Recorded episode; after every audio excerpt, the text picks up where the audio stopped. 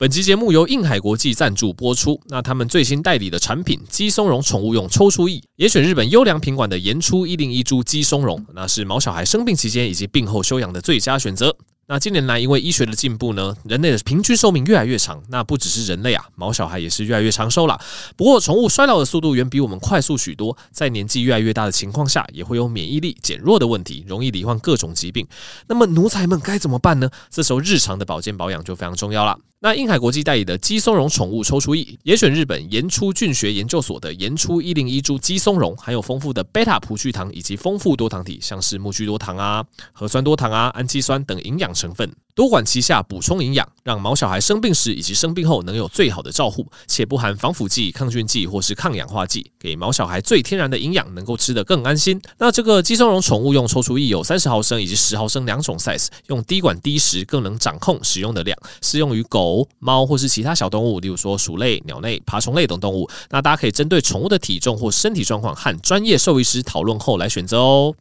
Hello，大家好，我是苍哥。那欢迎回到苍哥 Podcast 的访谈系列啦。我们这次访谈系列是找到一位美女兽医师李依萱医师。呃，相信很多这个听众家里都有养这个小动物啦，齁，所以其实也有人敲碗说：“哎，苍哥，虽然说你不是兽医，那可不可以讲一些，或者是请人来讲一些，就是关于宠物照护方面的一个议题？”齁，那今天非常荣幸邀请到这个兽医师。那我先请李依萱兽医师跟大家自我介绍一下。大家好，我是临床兽医师李依萱，我毕业于国立台湾大学兽医学系。我从毕业以后就投入于小动物临床的工作，不小心就栽进去，大概已经工作有十年左右的临床经验啊。然后我目前是在新北市的综合左岸动物医院担任主治医师。另外是台湾内视镜小动物微创医学会的总干事，主要的专长在外科方面，其中以软组织跟内视镜微创手术为主。那从毕业以后，我也同时有在企 University 做进修，所以我本身是拥有小动物针灸师跟中草药师的证照，因此有另外开设中兽医的专科门诊。OK，其实我听到这边我就觉得呃非常特殊，因为主要有一个点非常新，我觉得小动物针灸师，对，就是我相信很多很多人类就还没有受过针灸的治疗，那其实现在就是连应该说中兽医是不是？中兽医就是跨足针灸。哎，那我想要岔题问一下，就是帮小动物针灸。会会不会遇到什么困难？因为我们能想象的就是这个狗啊、猫啊非常活泼好动啊，要怎么帮他们针灸这样子？呃，针灸这部分的话有分很多种。当然，我们一般可能一开始一想到的，可能就是用针直接扎在身上，然后可能还要停留一些时间。但其实针灸有分这样，我们一般的这种干针，然后加电疗的电针，然后水针，还有用镭射针灸。呃，所以当然，一般的动物我觉得大部分都蛮能接受的。那我们还是会以干针跟电针去治疗，那可能会配合一些针灸架，或者是有主人在旁边安抚。哦，呃，一般的动物我觉得都还蛮能接受。那真的也有遇到很不能就是接受扎针的，对。那镭射可能就可以不要去真的在它身上扎针，但一样也可以达到一些针灸穴位的刺激。哦，呃，那水针的话是我们会在穴位的部分做注射。那可能就是瞬间的，不需要停留，所以也是可以做针灸的治疗。OK，所以我的理解是，针灸它是一个统称。对，就是针灸并不是很呃刻板印象的，就是一根针插进去才叫针灸。其实有不同方式的针灸。对，应该是对穴位刺激这样子的。对，穴位刺激都像都叫做针灸。哦，OK，所以可以看小动物它们到底能不能，比如说承受，比如说针插在身上，它可能就可以用比较传统的方式啊。如果真的呃比较活泼好动一点，也有其他的刺激穴位的方式可以达到针灸的疗效。哦，OK，好，这算个人自己的 疑惑，顺便请教一下。OK，那顺便也问一下这个李医师啦，因为你刚才说你的专长是。以这个呃小动物的手术为主，那在你的职业生涯中有没有什么样的一个外科的案例你比较印象深刻？就是我最印象深刻的案例，其实是一只猫咪，它在我们医院住太久了，嗯，住院非常久。对，它住院是以月计计算，而不是以日计算。在在人类的医院就叫做超长住院，就会被健保局盯这样子。对，但就是主人就真的很希望给这只猫很多的机会。那这只猫其实它转诊到我手上，已经发现它有尿道断裂的状况，那在其他的医院没有办法顺利的做导尿。嗯哼，呃，那我们当然后面是有用一些内视镜的配合跟一些技术，帮他顺利的把导尿管放入。呃，这边可能要提一下，是因为猫其实它的尿道很细，我们一般猫的导尿管是一点零或一点三 mm。嗯，哦，所以他们的尿道在破裂的时候，我们的处置方法通常是放置导尿管，让尿液不要去刺激，以后会放十四天以上去让它愈合。嗯，哦，所以其实光这样子疗程，它就是两周以上的。但是我觉得在小动物医疗有一件事情让我们会。呃，照顾上很困扰的事情是，他们其实不知道这些东西是在帮助他。哦，呃，他在一开始来的时候很虚弱，所以可以让我们做这些事情。嗯，但当我把尿顺利的引导出来以后，他没有疼痛了，他舒服了，他就开始捣乱。是，是，是，呃，所以就会开始在住院期间尝试的拔自己的导尿管，有的还会很皮，甚至会把管子弄进头套里面，然后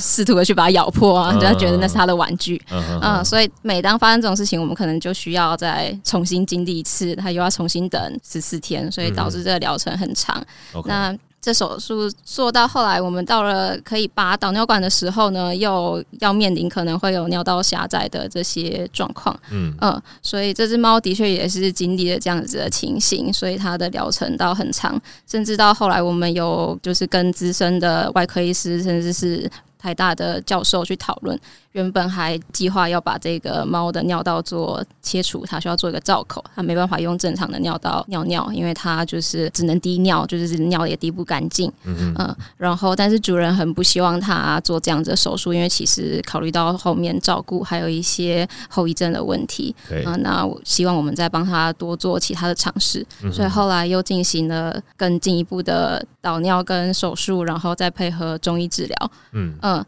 那另外让我很印象深刻的是这只猫的反应，就是这只猫在住院期间，在加入中医的治疗的时候，它其实都很配合，其实是在半开放的环境，它都可以很乖的蹲在那边给我扎针，而且我们扎针是会留针十五分钟，还配合电疗。到它后来治疗到快好的时候，有一次主人就来看诊，非常的兴奋，就跟我分享说：“哇，他今天尿尿不是只是尿快而已，他还可以看到他的尿柱射出一个洞啊，非常开心。”然后我们当时真的非常开心。那当天主人也觉得说：“啊，都已经来了，那我们再来帮他做一下针灸的刺激，看有没有一些保养的作用啊。嗯”但当天我才扎三支针，那只猫就飞走了。飞哦，那就 他就直接直接跳飞，对，OK，对，但他也不是要攻击的那种，他就是可能好像觉得说，呃，我不需要的那种感觉，对，呃，他之前都可以很配合，但到他那天他好了以后，他就再也不想要再被针灸了。一方面来讲，应该也是好事，就是状态恢复的很好啦。对对对，其其实我我每次听兽医师分享，就是这种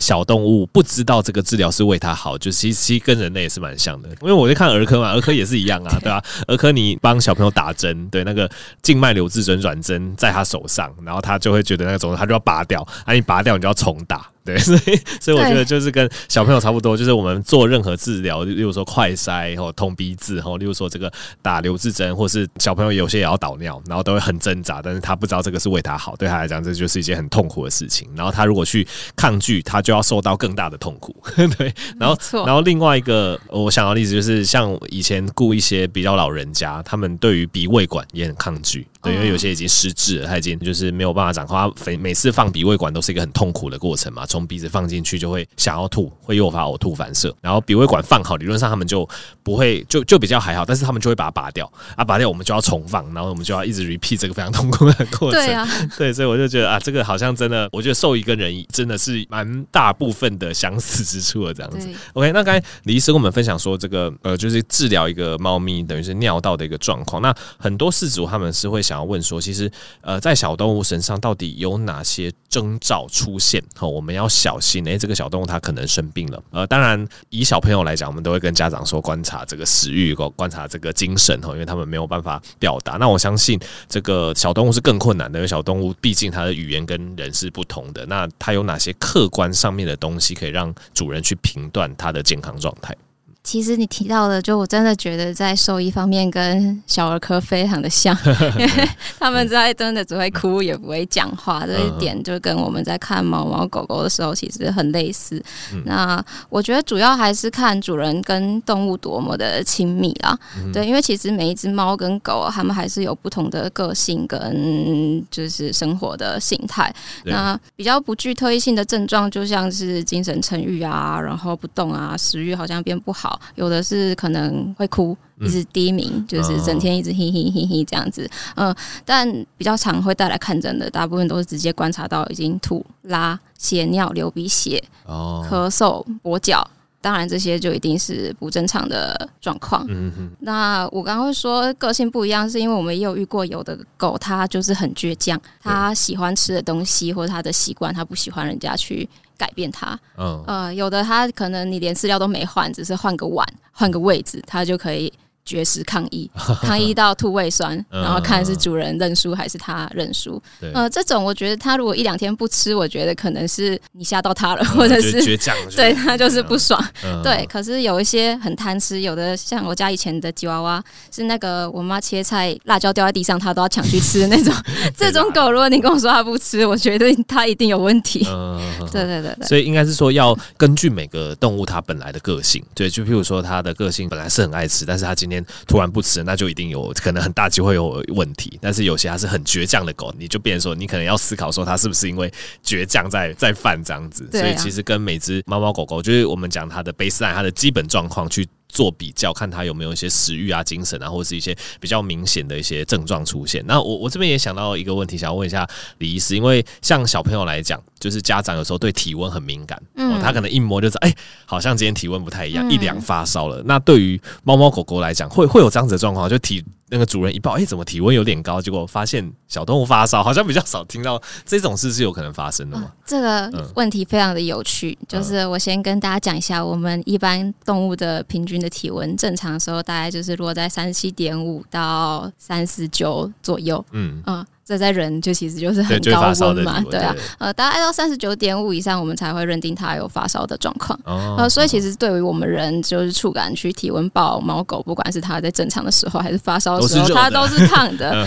对，所以其实很难用这个触感去感受到它到底是三十九点五以上还是三十八度。嗯，了解。所以我觉得用摸的这件事情，其实真的很难去知道它们有没有发烧。嗯哼哼。那那这样子，兽医会建议就是可能饲主在宠物不舒服舒服的时候去量体温嘛，因为这个算是家长必做的动作。那假设我们有个客观的东西，譬如说刚刚讲三九点五，哎，我们觉得宠物不舒服，帮它量个呃耳温可以量吗？不知道，反正每个动物的不太一样。动物我们主要量的都是肛温，肛温哦，所以有点困难操作就对了。OK OK，对，有一些我们有遇过，请主人在家里监测温度，尤其是快要生小孩子的猫咪，呃，在那些孕期有一些体温上的变化，可以去抓它大概什么时候要生小孩。呃，当然我们大概。就会请主人准备高温套啊，然后配合那些东西，还是可以在家里帮宠物做测量。OK，不过听起来就是因为呃，宠物本身体温就比人类高，而且再加上施行上量肛温也不是那么容易操作，所以它没有办法像人类量小朋友变成一个非常 routine 的一件事情。毛发的关系，它没有一些可以用红外线这些的测量，可能不是很准确。哦，好，这样子也解答我一个，好，怎么感觉都是我想要再问，我想要问我自己想知道的问题。好，OK，那接下来也请问李医师，就是因为。因为您讲到你是手术外方面的专场啦，那像这些猫猫狗狗，他们在呃动手术的前后，或者是大病初愈后，对于呃可能比如说疾病的一个预防，或者是这个生病之后的一个保养，你有什么样的一个建议给饲主们？在一般的手术后的话，一般我会希望大家就是维持正常的生活模式，并不需要去太改变他的生活形态，不管是食物上面啊，还是主要还是看什么手术啦。嗯，呃，但如果没有需要做限制运动的手术的话，其实他们还是可以正常的走路或者是去散步、上厕所，并没有说他做了一个小小的可能结扎的手术，然后主人很多有的会担心说什么他一动伤口就扯开，呃，没有这么离谱的状况。但伤口照护这部分，我觉得一定要确实的去戴头套，嗯、呃，因为他们就是不知道发生什么事，那那边被剃毛剃的光光的，他也觉得怪怪的，嗯、然后又有一个伤口，他又愈合，可能也会痒，嗯、呃，所以一旦不戴头套，很长都会发生他们提早拆线的问题，哦，嗯，然后所以就是头套的选择跟佩戴是很重要的。嗯哼，那在伤口这部分，因为其实像以人来讲，就是我们做完手术，我们都会跟，比如说病人都叮嘱说，不管是自己或是家人，哎，伤口看有没有红肿热痛啊，有没有渗液啊，所以对于呃小动物手术完，主人也要观察这些事情嘛。对，一般我们会希望主人就是帮我们看伤口有没有红肿、热痛，有没有生出液，但主要还是保持伤口干净、干净、干燥。OK，所以就像刚刚讲那个头套很重要，就不要让就小动物自己会去舔到，或者是去把它弄弄弄一弄就自主拆线这样子。OK，那听李医师这样讲，是不是有些饲主他们可能会有一些错误的观念？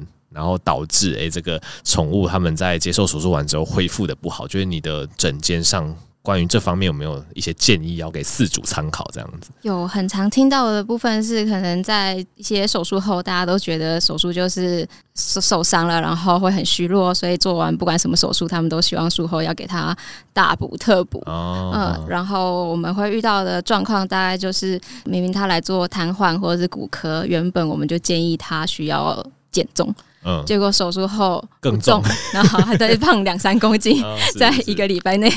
对，有的是觉得要给他奖励，因为他熬过了一个手术，非常的厉害。然后喂药的时候就给他和牛包药。还是蛋糕包药，是，然后吃一次以后就会来跟我们说，我的动物血变了，怎么办？嗯、对对，那就是食物太太突然的更换，而且也吃了不适当的食物，对，OK OK，对，像这样子的行为，我觉得就应该要避免。嗯嗯，然后伤口的部分的话，比较常遇到的是很多的主人在我们手术完的当下，就是教导了怎么照顾伤口，都会跟我们说，好好好好好，嗯，然后回去以后都做的不一样。哦，对，最常遇到的是很。很多人很喜欢在伤口上擦优点。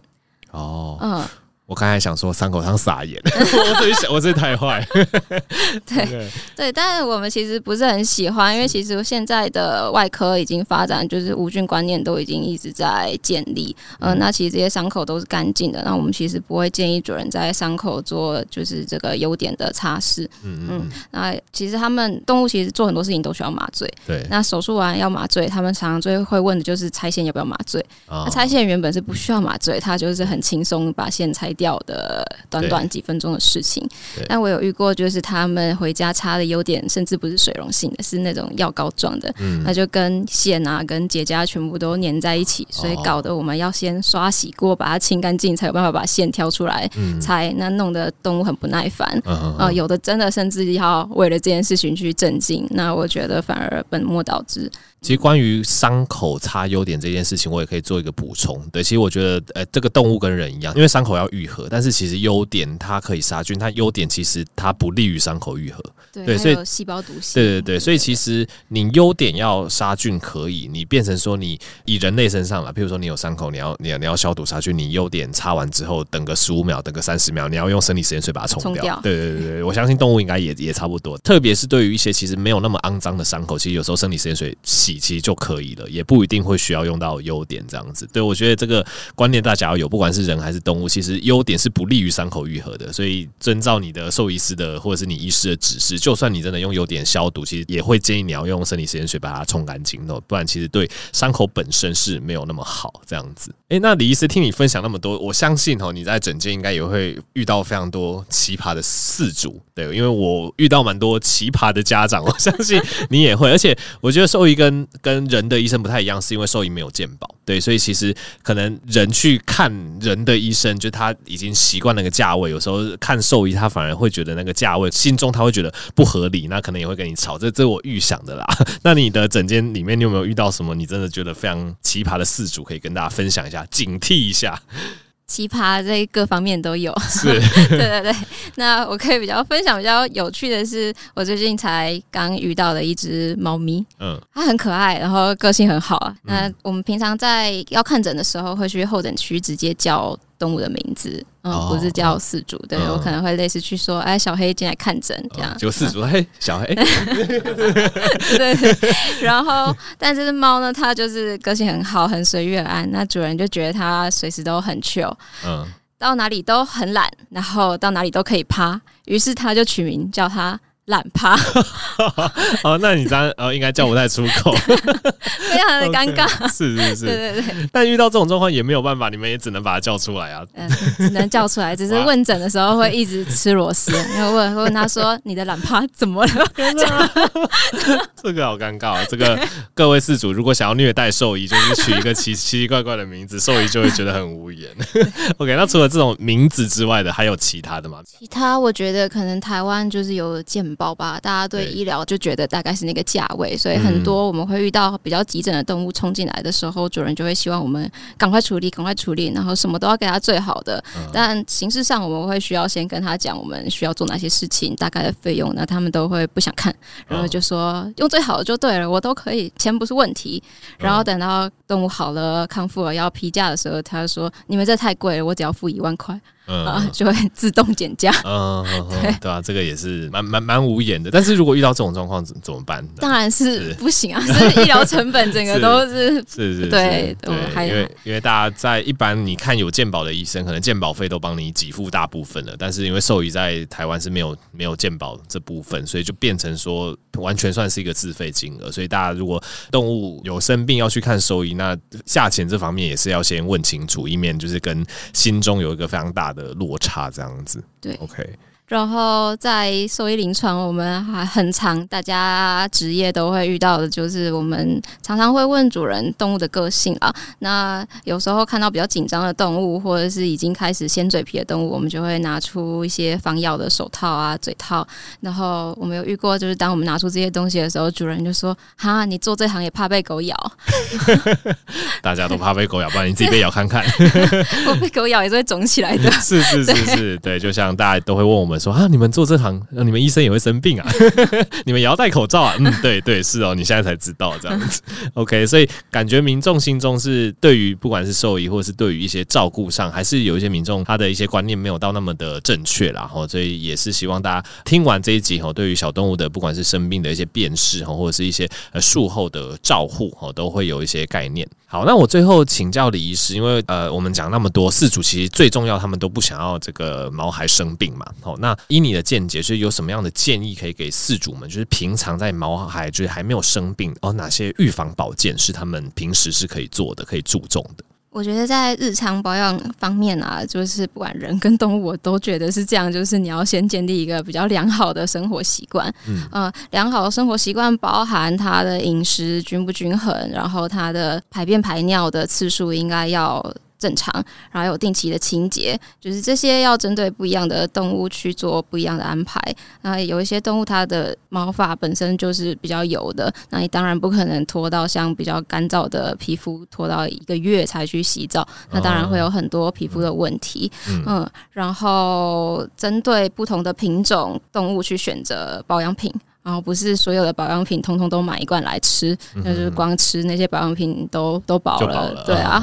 那针对不同品种，主要是比如说像大型狗或者是一些特殊的品种，腊肠啊，还是一些短腿猫，它们可能像关节比较容易有问题。嗯，呃、那它们可能在早期就要比其他的动物更早开始运用一些关节的保养品去预防退化的问题。嗯，呃，那比较容易有毛发问题的，可能可以选择一些像有不饱和脂肪酸的产品可能比较适合，然后就是针对每一只动物它的不足的部分去做补充啦。对，我不是不建议就是保养品吃到饱的概念，嗯，然后但现在市面上也有非常多的保养品，那当然在选择的时候，我觉得也要很注意去阅读那些成分来源，还有它的标示，然后不要。没有越吃越养生，反而越吃越伤身这样子。嗯，其实应该是说，就是根本根本就是呃体质的调理，就是你的生活习惯还是最重要。然后保养品可以把它当成是辅助哦，就像刚刚讲到那个狗狗膝盖退化，其实人也是因为人到老年也会膝盖退化。那当然我们以人类来讲，能先做的当然就是减重嘛，减少膝盖的负担，然后你要去